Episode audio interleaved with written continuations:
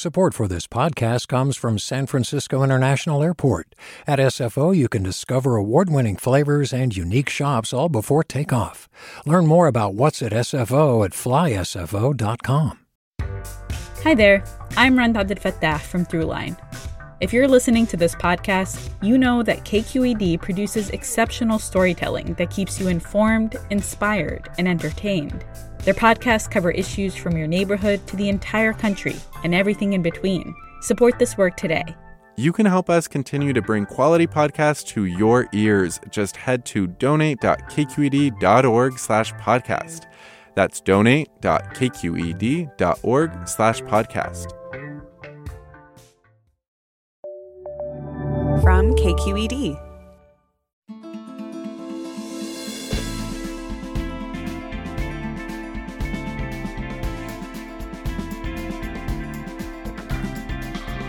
From KQED in San Francisco, I'm Alexis Madrigal. The first and most important thing to say is that a lot of people in Oakland are hurting. They've lost loved ones, they've seen people shot and killed. The increase in violence in Oakland over the past couple years, with homicides up more than 50% in 2021 from the pre pandemic years, is not abstract. We need to try to understand the dynamics of this ongoing tragedy. And as an Oakland resident, I know that everyone was happy to take credit when crime fell through the 2010s. But how about now? Who can be held accountable? Today, we've got Mayor Libby Schaaf, Police Chief LeRonne Armstrong, and the Head of Violence Prevention, Guillermo Cespedes. Join us for a conversation about Oakland's path forward.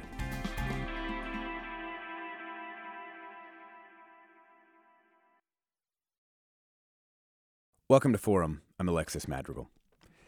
Two Berkeley High School students were shot and killed at an Oakland birthday party on Saturday. On Wednesday, six adults were shot at an Oakland school. The week before, two men were killed near their mosque after attending services. And in a shooting outside of City Hall during a city council meeting, one man was killed, another injured. It seems like every day we're waking up in Oakland to a new horror. And of course, the problems aren't limited to Oakland. The whole Bay Area has seen an increase in violence. We're just distilling it, like we often do. If you look at a chart of homicides or shootings, it's not hard to see the moment when everything changed. In the late 2010s, the number of homicides was close to a half century low. Then the pandemic hit. Oakland had more than 100 murders for the first time in a decade. In many ways, Oakland is a different city than it was in 2012, and the decline in violence had felt durable. But 2021 was even worse. And with three months left of this year, yesterday Oakland saw its 100th killing. A six year old man was gunned down near DeFremery Park in the West. Joining us this morning, we've got three city leaders. We're going to map the situation with them, and then we're going to go to the phones and have them respond directly to your concerns. We want to welcome our guests and thank them for, for coming on. We're joined by Mayor Libby Schaaf. Thanks for coming on, Mayor. Thanks for having me. Chief of Police LeRonne Armstrong. Thank you for coming on, Chief Armstrong. Thank you for having me. And Chief of Violence Prevention Guillermo Cespedes, which thank is you. thank you for having me. Thank you for coming on, Guillermo. I just want to note too that it's the the Department of Violence Prevention is a different department inside the city. It's not within the police department, and it focuses on a public health approach to, to violence prevention. Um, Guillermo, let's start with you. Can you help us understand what's going on and give us an overview like how different have things become in these recent months and years well um, first of all um, thank you for having having the department here and um, i like to start by really offering my sympathies my condolences to all of the families that have lost members over the last really over the last couple of years things have been really tough in the last 24 hours even um, close members of my team have lost family members um, to this senseless violence that is taking place throughout the city. My condolences to all the families. And, um, you know, just to set the context, I think, um, you know, your previous segment was talking about flu shots and all of the health aspects that were left over as a result of COVID. Um, we anticipated things were going to get really rough I think nationally, you know that between 21, 2021 and 2020, uh, we had the single biggest one year spike in homicides ever in recorded history since we've been keeping data. Mm-hmm. So um, that filtered throughout the nation, and Oakland was not alone in that. We also had a huge spike in gender based violence. Um, we looked at the data on school violence, and that was also a spike. Mm-hmm. We also looked at the number of households that um, bought guns during the pandemic, an increase of 18% of household bought guns. None of this data is going to console families. I'm just using the data to paint a picture of what's been going on. Mm-hmm. So the city of Oakland anticipated all this. The Department of Violence Prevention anticipated this, and we dedicated additional funding to gun violence because we knew that was spiking. We dedicated additional funding to school violence. We knew that was spiking. Uh, we dedicated additional funding, not just funding, funding and programs to um, to school-based interventions. Um, in other words, this uh, the Department of Violence Prevention, along with the legislative body and the executive branch, prepared for this. Um, the pandemic exposed vulnerabilities in Black and Brown communities that are not new. They, went, they did not create this problem. It just exposed problems that were multi-generational. Mm-hmm. Um, and so we've seen a spike in gun violence, in gender-based violence, in school-based violence, um, and excess of guns. More people bought guns, and I think we also have to address the fact that all of us are left a little bit um, vulnerable, mental health-wise, since the pandemic arguments that before would be settled with words now may take a fist fight or even a gunfight. Mm. So this is the vulnerability that we're living yeah. with. Um, we have implemented public health approaches based on evidence-based practices um, that we know are effective. Um, you know, it's um, it, we're not resourced enough to do everything that Oakland needs, but that's not a complaint. That's just a fact. Yeah. So, in addition to what you know, the legislative branch and the executive branch have put together in terms of funding, we have been um, really generating state funding, philanthropic funding. Um, but this is a battle that Oakland is um, waging, you yeah. know, alone, and and we need help. So, um, all of that to say, that um, what we're facing is it's a ugly perfect storm of conditions that all of urban america is facing however um, we have to take care of our children that yeah. are um, here in our town yeah thank you thank you guillermo you know chief armstrong can you give us some updates on the specifics of a couple of these recent stories like what do we know about the berkeley high student shooting well, what we know is that it was a birthday party for 17 year old. Mm-hmm. We know that she invited a limited number of people to the party, but we know social media obviously, you know, is a place where people, you know, share their locations or invite people that weren't necessarily invited to the party. We know that a conflict that may have occurred uh, weeks prior uh, in Berkeley uh, may have contributed to this.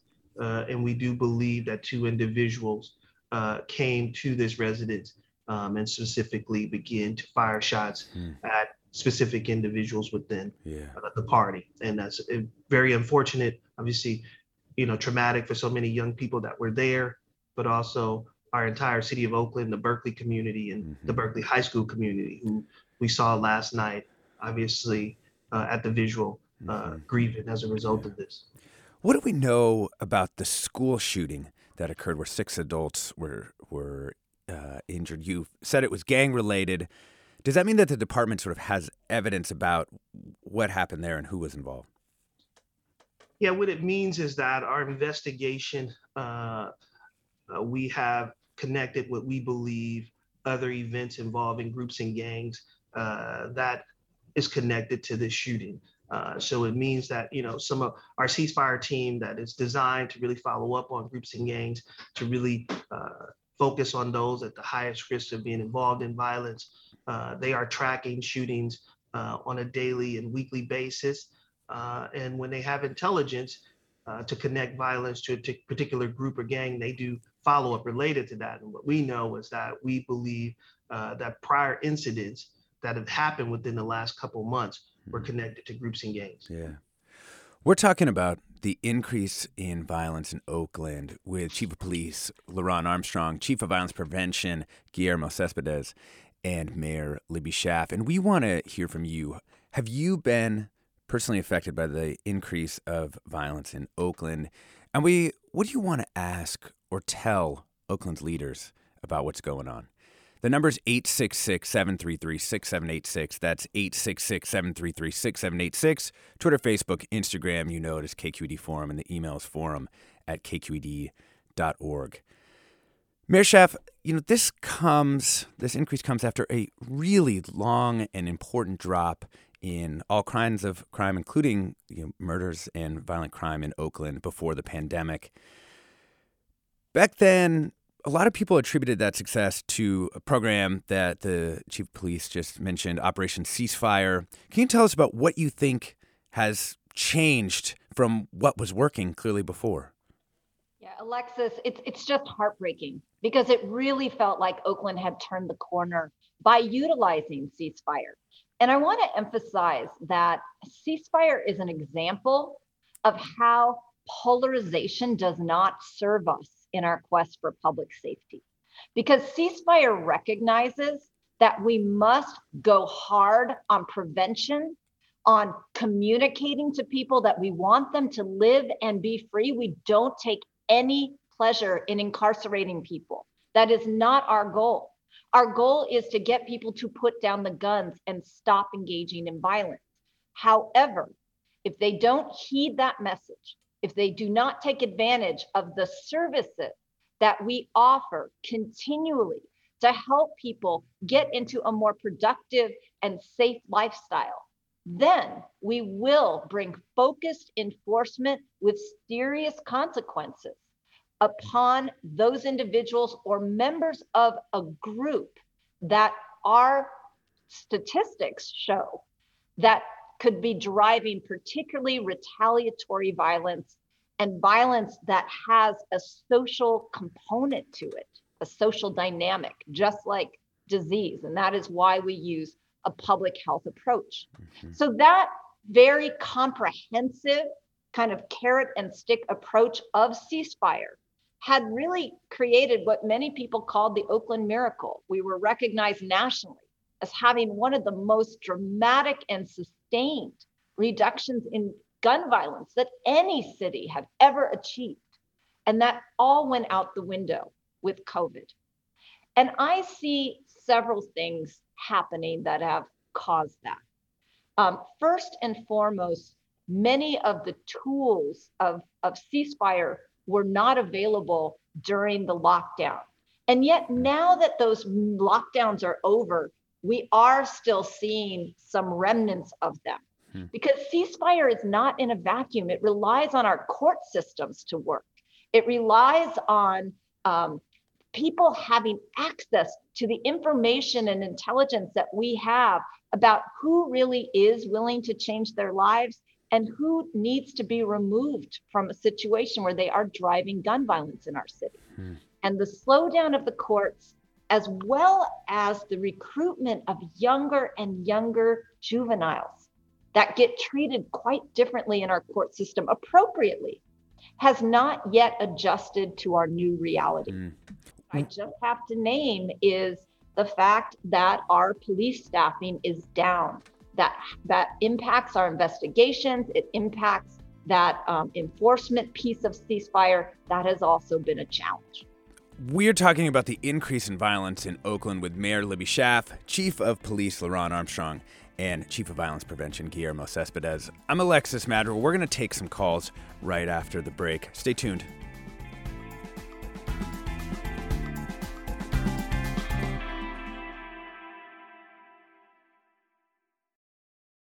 Support for Forum comes from San Francisco Opera. Set 10 years after a school shooting, the critically acclaimed opera Innocence takes us into a complex emotional journey where our understanding of innocence and guilt is constantly upended.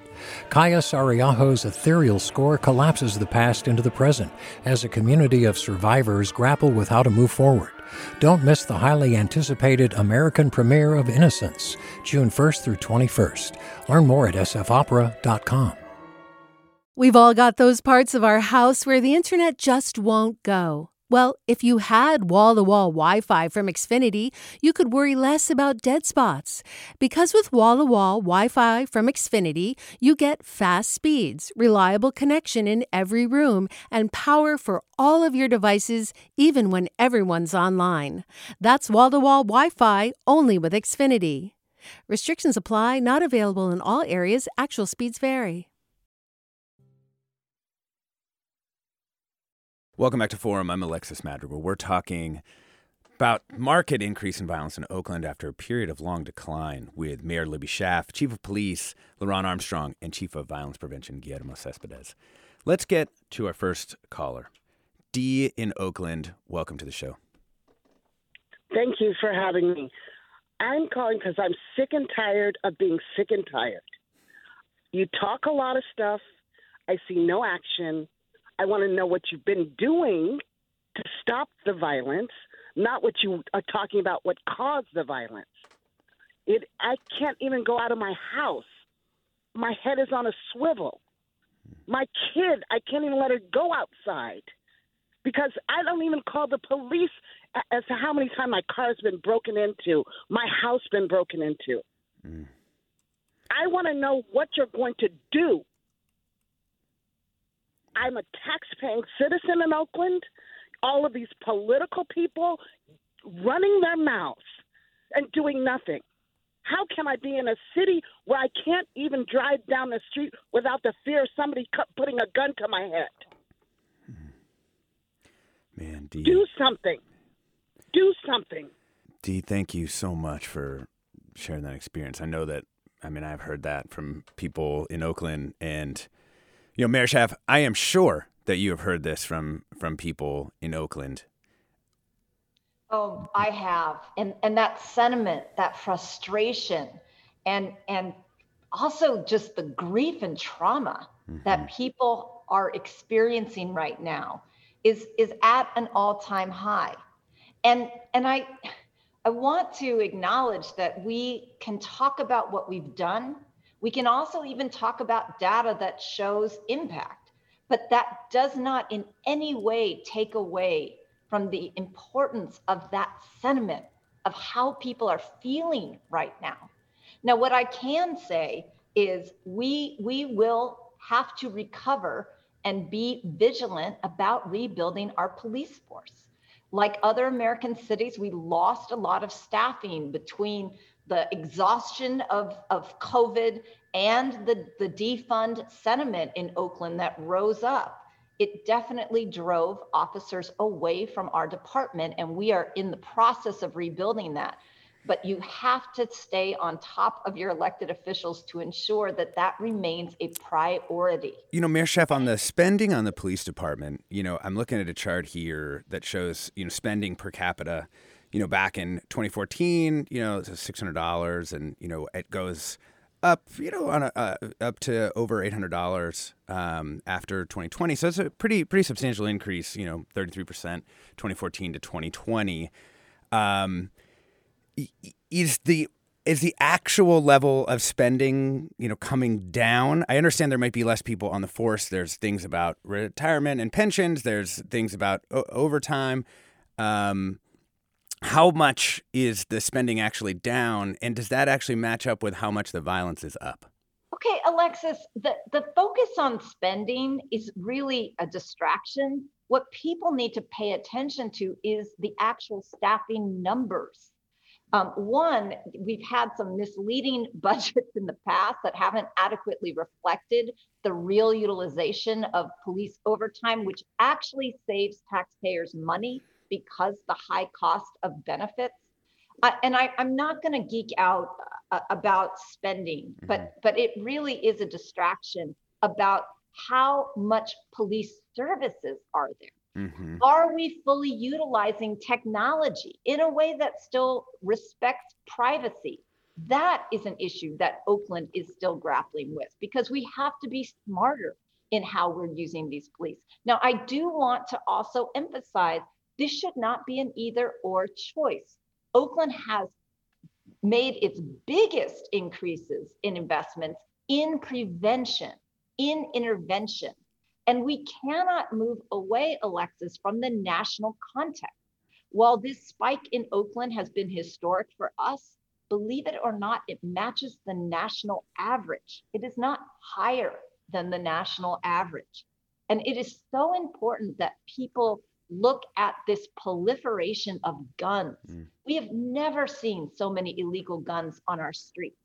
And the failure of the federal government to ban assault weapons as well as the equipment that turns regular guns into assault weapons, to invest adequately in mental health, conflict resolution, the, the, the mental state of people, especially our young people. Um, these are failures at the federal level. And I want to encourage people to support organizations like Everytown for Gun Safety, their victory fund. We here in California that enjoy stronger gun laws can actually help guide people in in different parts of the country that need political change so that we can have some action on the federal level. Because no matter what Oakland does, we are part of this national uh, just proliferation of guns, the proliferation of these ghost guns that are not traceable, and a failure to address the mental health of our people. Chief Armstrong, I wanted to ask you about the ghost gun problem uh, that Mayor Schaaf mentioned. This does seem like a marked change over just a few years ago with a larger and larger percentage of the guns that your department is confiscating coming essentially in a in a kit that's untraceable. Yeah, ghost guns have become a real problem for us. They're known as privately manufactured firearms, uh, and they have been troubling. I mean, just yesterday, uh, we recovered four ghost guns from one individual, right? I mean, that is, you know, that continues to demonstrate first uh, the level of guns that we're seeing in our community every day, but the problem that we're facing with ghost guns. And for the department to have recovered over 1,150 firearms already this year, which is a 34% increase compared to last year. And last year we were up 20% at the mm-hmm. same time. Um, it really suggests that there is truly a proliferation of guns in our community, but as well as a significant increase in ghost guns. And so that has been troubling. It's been very challenging for us to use technology to trace these weapons, but it also makes it difficult for us to conduct investigations and look into the use of these firearms because they're not traceable. Mm. Let's go back to the phones. Thank you for that, Chief Armstrong. Uh, Marisol in Oakland, welcome. Hi there. Um, so my question is, and I want to kind of go back to the thing around funding because I think that is important to note. I don't think it is a distraction. I think that we um, we need to talk about that because that shows where our values is at, and also shows that we are following through with um, the things that taxpayers are follow- are paying for. So recently, there was an action in San Antonio Park where we were able to hear from council people and candidates, mayoral candidates, uh, Alameda, Alameda County supervisors, and the information that was shared was that there was seventy million dollars, for example, that was um, basically unaccounted for. Not one cent is accounted for around how it was spent to address the homelessness problem in Oakland, which is part of the issue. This is all interconnected, um, and which and the homeless encampments are a haven for a lot of the violence that happens, particularly in the San Antonio district. And not one cent is accounted for. So the, when, when we say that, when you say Mayor Schaaf that money is a distraction to this conversation. It is not, because that was an opportunity to address and provide services, mental health services, case management, um, different preventative measures um, to support people who are on the streets, who are um, either victims or people who are brutalizing other people. And, and that was something that was really stark that information that that audit brought out that one cent of that 70 million was unaccounted for. Hmm. Um, secondly, um, information that was shared about, you know, being having enforcement be the solution to this violence problem. Um, what was shared in that um, data um, sharing session was that 60% of people who are going to the police academy fail. They never graduate. So invest. I don't see how investing, reinvesting in OPD is going to solve um, any kind of violence when vi- police come after the fact. So I don't think that the argument in reinvesting in OPD when it is invested into and that police themselves cannot even graduate from the police academy um, and, and current police officers are avoiding certain areas of um, Oakland, such as in the B19X in the San Antonio district, are being avoided or being um, or uh, turning a blind eye to the, all those different things that are happening there, which is the violence, the gendered violence against women, the shootings that have happened, which has the highest number of shooting in any district in Oakland, and there is no response.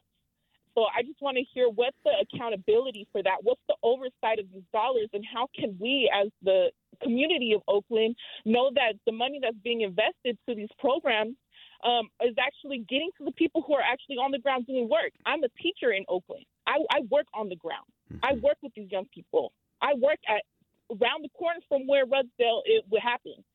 And um, you know, I just want to say that no, I don't see the impact of yeah. any of the dollars um, in our communities. I'm a resident of East Oakland.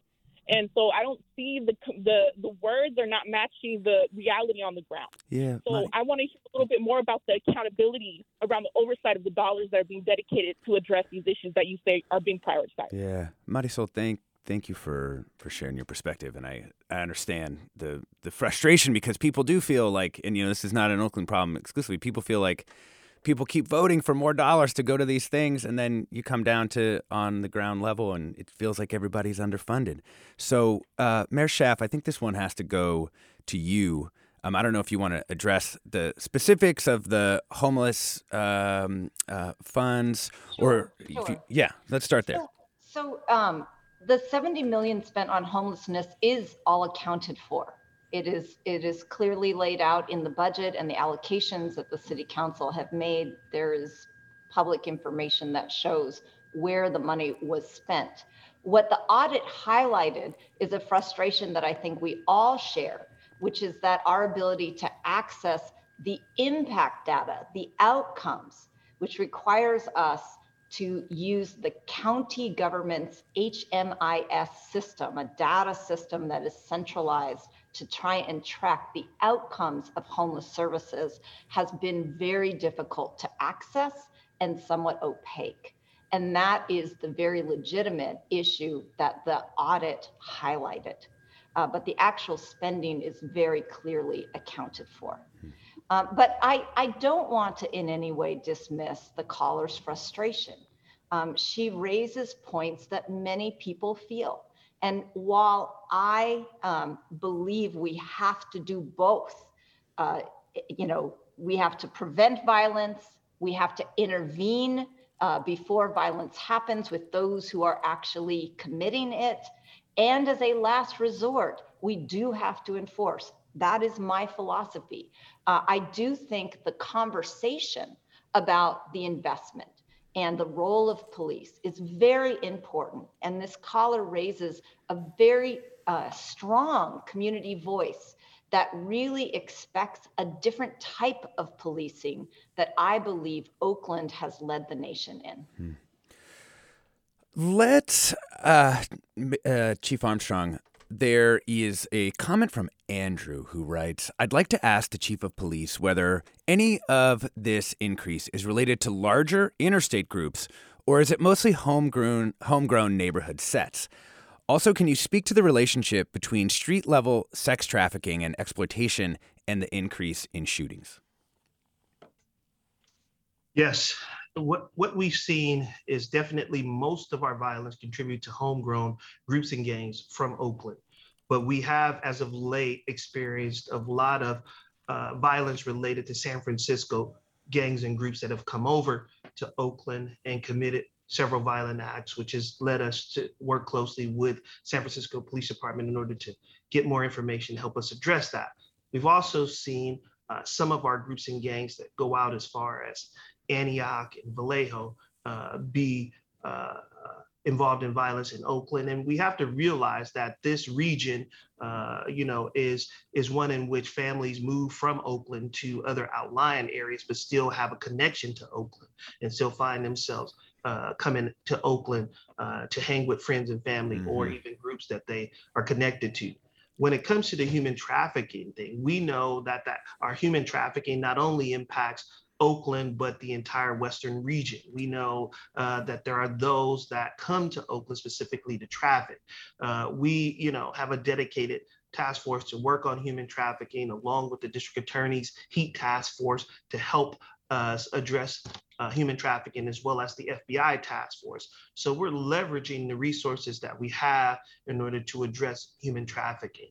I also just want to piggyback on one thing that was mentioned earlier about the investment is is you know one of the things that because I think the caller brings up an important point about how the department actually uses the funds around recruiting and retaining officers. And when I took over as chief two, almost two years ago, that's one of the things that I wanted to change is our attrition rate out of the academy and out of the training process. And so uh, really what we've done is actually improve in those areas pretty significantly. Our now rate of leaving the academy is about 85%. We lose less than three to four people out of our each academy, which is significantly better than it was in previous years. And in our field training program, we went from nearly a 50 uh, 50% attrition rate to now 100% graduation rate. And so we have taken uh, you know, uh, opportunities to make improvements in both of those areas.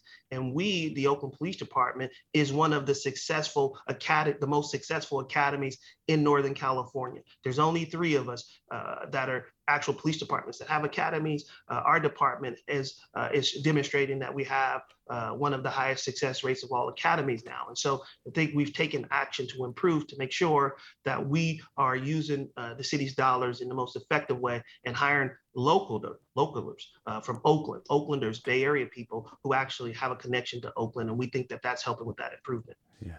You know, uh, Mel, one of our colleagues, wanted to ask that. Uh, how many Oakland officers actually live in Oakland? Chief Armstrong. Yes, we are up to about 15% now. We initially was about a year ago, we were somewhere around 10%. So we've seen an improvement. We've seen several officers from Oakland uh, actually join, um, several people from Oakland join the Oakland Police Department. Uh, we've seen our Merritt College Public Safety Academy, which is our pipeline to the Oakland Police Department begin to funnel more candidates into our academy. And so we think that is going to lead to even a higher number of people from Oakland. But I also want people to understand Oakland is not a cheap city to live in. And so mm-hmm. although officers may initially join the police department and be from Oakland or live in Oakland, is you know, there are times where in a couple of years that they may seek to purchase a home outside of Oakland. So why we recruit, we say a connection to Oakland, a Bay Area connection, because we think that's critically important. The cost of living is important as well. Yeah. We're talking about the increase in violence in Oakland after, you know, really remarkable decline through the 2010s. We're joined by Chief of Police LeRonne Armstrong, Mayor Libby Schaaf, and Chief of Violence Prevention Guillermo Cespedes. We do want to hear from you. Have you been affected by the increase in violence in Oakland? And what do you want to ask or tell Oakland's leaders about this? You can give us a call. The number is 866 733 6786. We are going to get to as many calls as we can. Also, Twitter, Facebook, and Instagram. We're KQED Forum. The email is forum at kqed.org. Uh, listener Henry writes in to say, as an emergency medicine resident physician at Highland Hospital in Oakland, Anecdotally, I've seen a shocking increase in non fatal violence gunshot wounds, stabbings, assaults. Many of these injuries are to people who were simply caught in the crossfire. And some of these injuries, while non fatal, are devastatingly life changing for both patients and their families. There are many dedicated and hardworking people in the violence prevention community trying to tackle this issue, and we desperately need more resources to support. We're going to talk more about that when we come back. I'm Alexis Madrigal. This is Forum. Stay tuned.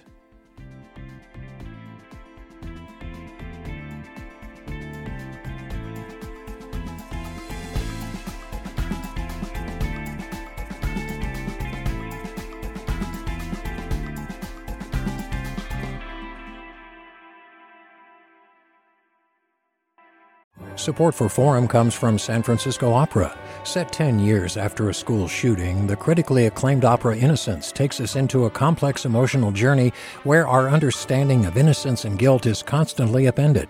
Kaija Saariaho's ethereal score collapses the past into the present as a community of survivors grapple with how to move forward. Don't miss the highly anticipated American premiere of Innocence, June 1st through 21st. Learn more at sfopera.com. We've all got those parts of our house where the internet just won't go. Well, if you had wall to wall Wi Fi from Xfinity, you could worry less about dead spots. Because with wall to wall Wi Fi from Xfinity, you get fast speeds, reliable connection in every room, and power for all of your devices, even when everyone's online. That's wall to wall Wi Fi only with Xfinity. Restrictions apply, not available in all areas, actual speeds vary. Welcome back to Forum. I'm Alexis Madrigal. We're talking about the increase in violence in Oakland after years of decline. We're joined by Mayor Libby Schaaf, Chief of Police LeRonne Armstrong, and Chief of Violence Prevention Guillermo Cespedes. Wanted to address one comment. Annie writes in to say, I sympathize with the leaders of Oakland and the entrenched challenges they face guns, trauma from racism, etc. But I watch local news every night and so avoid getting anywhere near Oakland. What's going on in that city? Whatever it is, I pray it doesn't spread and infect other Bay Area cities. And I want to tell you, this is my city and I love it there. And it's a beautiful, vibrant place with an incredible community, all kinds of communities. And it's, I, I, it's one of the greatest places in the world. And that's what makes so much of this violence so difficult to, um, to deal with. Uh, I want to bring in uh, Deborah in Oakland. Welcome to the show, Deborah. Hi, good morning. Um, I just have a few things to say. I am a somewhat re- recently retired teacher from Oakland Unified. I have, over the years, I taught high school for quite a long time. I had asked students, you know, without asking for names or anything, do you think students are coming to school armed? And they said, yes, absolutely. And that was at several different schools. And um, I asked one student who I had a fairly close relationship with, you know, if he had a gun, I said I wasn't going to report him. I felt it was important that he trust me. And he said, yes, he had it for protection. He felt if he didn't have a gun, he was at greater risk. So that's one thing I wanted to mention. Another is um, I would like to see some kind of nonviolence uh, curriculum at every level, starting with kindergarten or TK up through 12th, where students understand the impact of violence on themselves, their families, their communities, and so on. Because I don't know that you know they're always really thinking about it in that context. Mm-hmm. I'd like to see um, teachers and, to be honest, um, students and uh, the police as well to learn some self de escalation techniques. I feel myself getting angry. What should I do? How can I handle this? I think that needs to be very explicitly taught. Um, I think there's a problem that the police themselves are often very violent. And the last thing I'll mention, um, just with teaching about nonviolence and how it impacts, you know, so much more than you know, the mm-hmm. person who is injured, the last thing is um, I have a former student who is incarcerated that I remain in touch with, and he told me that his mother has told people he's away studying because she's so ashamed. Mm-hmm. He did commit a violent act. He did shoot somebody, and you know, uh, he's been in for many years, so I don't know that his mother's been able to keep up that pretext. But the point is that we need to mm-hmm. teach our students very explicitly how to handle problems. Um, you know, and to teach them about nonviolence and how yeah. it can be performed even in a place like that. So anyway, that was all I wanted. To say. No, thank you, Deborah. I appreciate that perspective. Thanks for for teaching the kids. Um, Guillermo, I wanted to ask you about this. You know, for the for the younger people, kids in school, what can be done, or or are there specific things that need to be done, especially or different uh, at at this moment in time relative to you know others? Alexis, um, Chief Cespedes has had to step off the call, so I will do my best to answer for him. Um, I want to really, you know, a- acknowledge that that he made a decision earlier in the pandemic to invest in school-based intervention. And so, um, and and I, I absolutely want to underscore everything that that beautiful teacher just said about the fear that our children are living in and the fact they feel they need to arm themselves as protection. And yet, having access to that gun, we know leads to tragic outcomes. And so, the investment in school based um, conflict resolution, uh, social emotional learning, uh, these are all things that our district um, has valued and, and is going to continue to double down in. But we can't underscore the impact of this pandemic on the mental health of our young people. The statistics are staggering.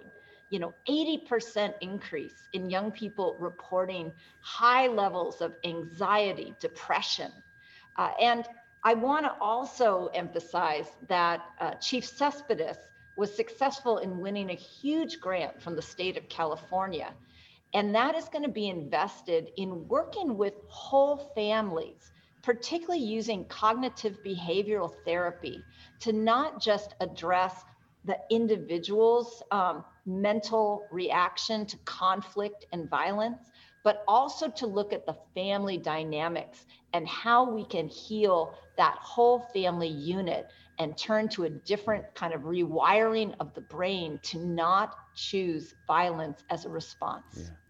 You know, Matt, one of our listeners writes in to say that you mentioned Project Ceasefire but didn't describe what's actually going on with the policy. What is the city doing in reality to, to make sure those policies get implemented again right? Um, there's you know in the in the past you had noted that ceasefire had been implemented in different ways, Mayor Schaaf, and that we'd really been able to improve the implementation of that program. Um, so so what happens now? How do we re how do we restore the linkages? How do we get back to you know gr- higher attendance in the face to face meetings that were supposed to be part of ceasefire? Um, can you talk about the specifics of rebuilding that program post pandemic? Alexis, I'll be honest with you. We have gotten back to the face to face communications. Um, you know, I pull the entire ceasefire partnership into my office or now into my virtual office um, every few months. Uh, we meet as, as a partnership, and that includes doctors from Highland Hospital, a very important partner to us. Uh, the, the, probation department, the DA. It's, it's a very extensive partnership that is both um, our you know violence interrupters who are on the ground trying to work with people to get them to accept services, to provide lo- life coaching, all the way to the top brass of the police department. But we've been doing what we call custom notifications. When there's a violent uh, occurrence that we believe has a risk of retaliation, we deploy communicators, trusted messengers to actually talk to people that we believe are at highest risk of engaging in retaliation. We have call ins, which are group meetings, very effective. Uh, people come from all over the country to see how Oakland conducts call-ins, where it starts with a real tough love message that the law enforcement has you on their radar screen. We are watching you. We will bring down the, the power of law enforcement if you don't change your behavior. And then a more hopeful message when law enforcement reads, leaves the room of all the services and help that we want to provide to get people to shift their path. That all has actually been going on quite well this year. Where we are struggling is the enforcement side of the equation, the threat that if you don't engage in this violence, we will bring enforcement action. That has struggled because of our staffing problems, as well as the changes in how the courts are working. Um, that that one don't like don't don't really make this this this credible threat of um, consequences real either for people that we know are at biggest risk of driving retaliatory violence uh, or or for our juveniles and then finally just the depths of despair and the new recruits into into this type of activity that have not been on our radar screen. Um, i think that is another challenge but i'd ask mm. chief um, armstrong to weigh in as well. Yeah and chief armstrong let me um, before you uh, take it over let me piggyback with another uh, comment from one of our listeners. Um, tough story. Angela writes i am a survivor of gun violence. I've been shot OPD did nothing to find the person who shot me, even though they had the car he was driving and witnesses who could ID him.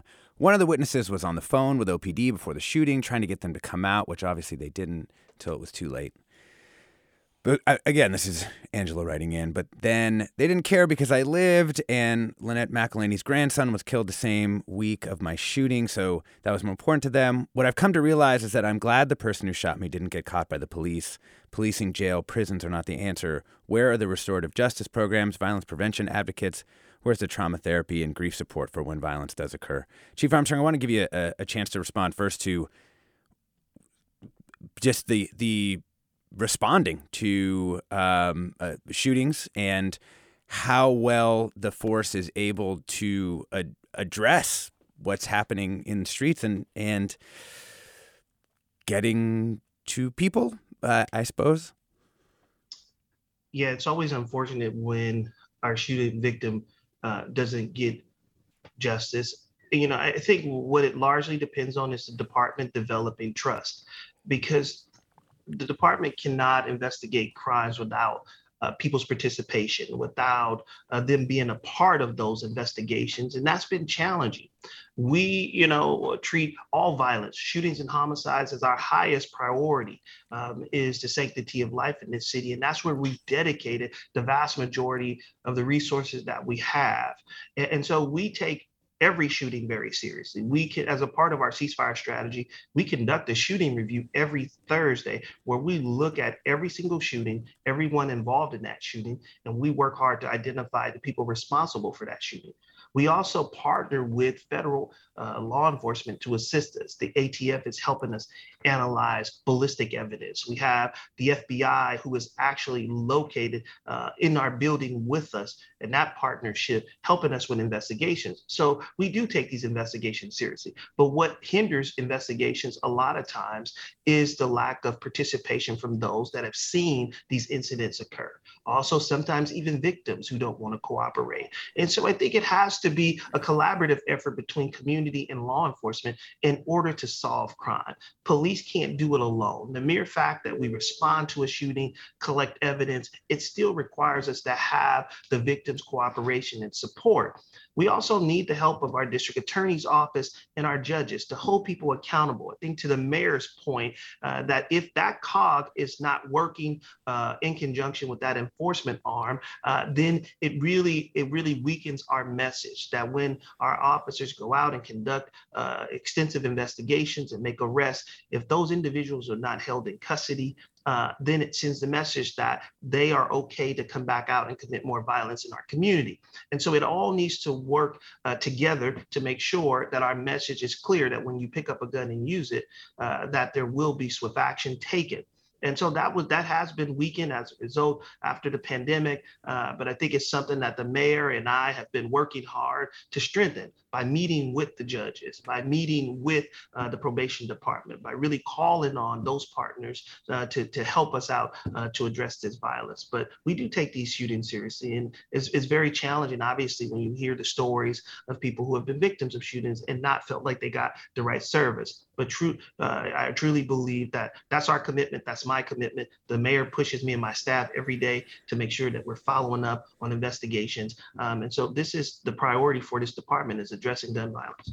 Yeah. Alexis, I, I want to say, like, I just want to deeply apologize to that person who wrote in. And it just demonstrates that when we cannot convince our residents of the legitimacy of our laws and our systems, that is part of the problem that people turn to street violence because they've lost faith in government safety. And that is a huge issue. And we have got to regain the trust of the person that just wrote into you because that is part of public safety here and everywhere. Yeah. We've got a bunch of uh, comments starting to roll in. I'm going to go through uh, some of them. I think it just shows the sort of difficulties of uh, a community that's really divided on what the role of police should be in public safety. Uh, Kay writes, we know that community policing and having officers out of the car being integrated into the community is effective. Why are we not doing this? I've been an Oakland resident for 20 years and have never felt so safe. Wendy writes, Outside our apartment building in the East Lake District, there is a small homeless encampment. Many people come by in the night to party and seem to be purchasing and doing drugs. Yesterday, there was a man laying in the street unconscious. I've witnessed physical altercations erupting. We find needles and burnt foil wrappers on the ground, as well as bottles filled with urine and feces in our front yard. Are pit bulls running around off leash. My mother's afraid to check her mailbox, which is directly in front of the encampment. One listener writes People might support hiring more police if the city could show if there was more robust civilian oversight of the department with enforcement and criminal consequences for criminal actions by officers. Another listener writes I've lived in Oakland almost 60 years. I've been mugged three times in the last two years, once violently, car broken in twice, and I've heard so many others have the same thing happen to them. Ashley writes I don't know how anyone can continue to justify the amount of money that goes to the police department with little to no result. Their constant surveillance, violence, and disruption in East Oakland, where I live, causes more harm than it does good. I'm not sure why it is difficult to understand that crime is prevented by communities with resources, not police. Communities that have healthy resources, housing, medical care, food, and good jobs to prevent crime. We live in Gotham and I'm tired of it. I love Oakland, but I just had to buy two rims and tires because my drive to work is covered with potholes. All these things are connected, and the money keeps going into the black hole that is OPD. And last one, Vince writes I'm shocked listening to the continual excuses on this show. Where are the arrests? Where's the crackdown on gangs? Enough is enough. Mayor Schaaf, it, it falls to you to balance these different forces, different opinions, different ideologies in the community. What do you think needs to happen? Like, if you were to give people three things right now that Oakland needs to focus on in order to make the situation on the ground better, what would they be for you? You know, I want to acknowledge that part of the lack of feeling safe is also driven by things like trash, like the encampments that challenge us both, you know, our, our compassion and, you know, our sense of city pride. Um, and when we look at overall crime, more than half of our serious crimes are car break ins and car thefts. And so while these are not violent crimes, they they feel violent to the person who you know has has gotten up in the morning and doesn't have a way to get their child to school, get get to their job. Uh, because their car has been stolen overnight. Mm-hmm. So I want to acknowledge that that these factors also drive a sense of safety which has already been compromised by just the disquieting impacts of COVID. Now, I think we as a city need to do a much better job of communicating what we are doing. What we are seeing is working.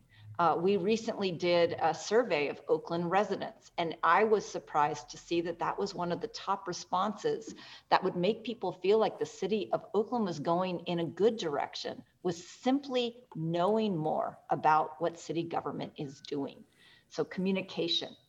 Um, secondly, the, the issue about the increased coordination between all of our different aspects of both prevention, intervention, and enforcement um, we know that we are just not going to be able to continue to spend more. We need to better utilize the resources we have. That includes coordination, partnership, and I believe better utilization of technology. Um, our city council has held up a policy that would allow us to um, appropriately utilize license plate readers. And again, I just gave you that statistic of more than half of our crimes involve cars. Um, and that is a tool that I think we should deploy more. Mm. Um, and then finally, I do always think that we've got to have the long view. As much as this moment feels so unsettling, to continue to invest in our children, to, to teach them the social and emotional skills that they need to navigate these difficult times with a sense of safety, with a sense of hope for their future. And things like um, our work with the Oakland Promise, providing you know every baby a baby bond and every high school graduate a, a college scholarship. I believe that that is actually a public safety tool that um, is won't won't have immediate payoffs, but long term is something that will bear tremendous fruit. Yeah. Thank you, Mayor Schaaf. We have been talking about the increase in violence in Oakland after years and years of decline. Thank you so much for joining us, Mayor Libby Schaaf. And Chief of Police Armstrong, LeRonne Armstrong. Earlier, we were joined by Chief of Violence Prevention, Guillermo Cespedes. Thank you so much to all of you, too. This is a difficult show. Thank you for sharing your experiences. And we know how differently people feel about policing. And I really appreciate you listening to each other. Thank you so much. I'm Alexis Madrigal. Stay tuned for another hour of Forum Ahead with Mina Kim.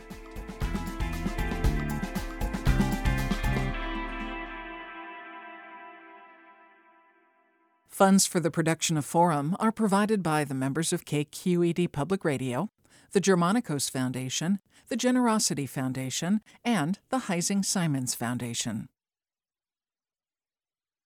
Support for Forum comes from San Francisco Opera. Set 10 years after a school shooting, the critically acclaimed opera Innocence takes us into a complex emotional journey where our understanding of innocence and guilt is constantly upended. Kaija Saariaho's ethereal score collapses the past into the present as a community of survivors grapple with how to move forward. Don't miss the highly anticipated American premiere of Innocence, June 1st through 21st. Learn more at sfopera.com. We've all got those parts of our house where the internet just won't go. Well, if you had wall to wall Wi Fi from Xfinity, you could worry less about dead spots. Because with wall to wall Wi Fi from Xfinity, you get fast speeds, reliable connection in every room, and power for all of your devices, even when everyone's online. That's wall to wall Wi Fi only with Xfinity. Restrictions apply, not available in all areas, actual speeds vary all over the country. We need to improve reading in Wisconsin. Schools are changing the way they teach reading. I'm calling for a renewed focus on literacy. We have gotten this wrong in New York and all across the nation. And it's happening because of a podcast. I think your podcast has changed my life. And I'm going to share this podcast with everyone I meet. Sold a Story investigates how teaching kids to read went wrong. New episodes of Sold a Story are available now.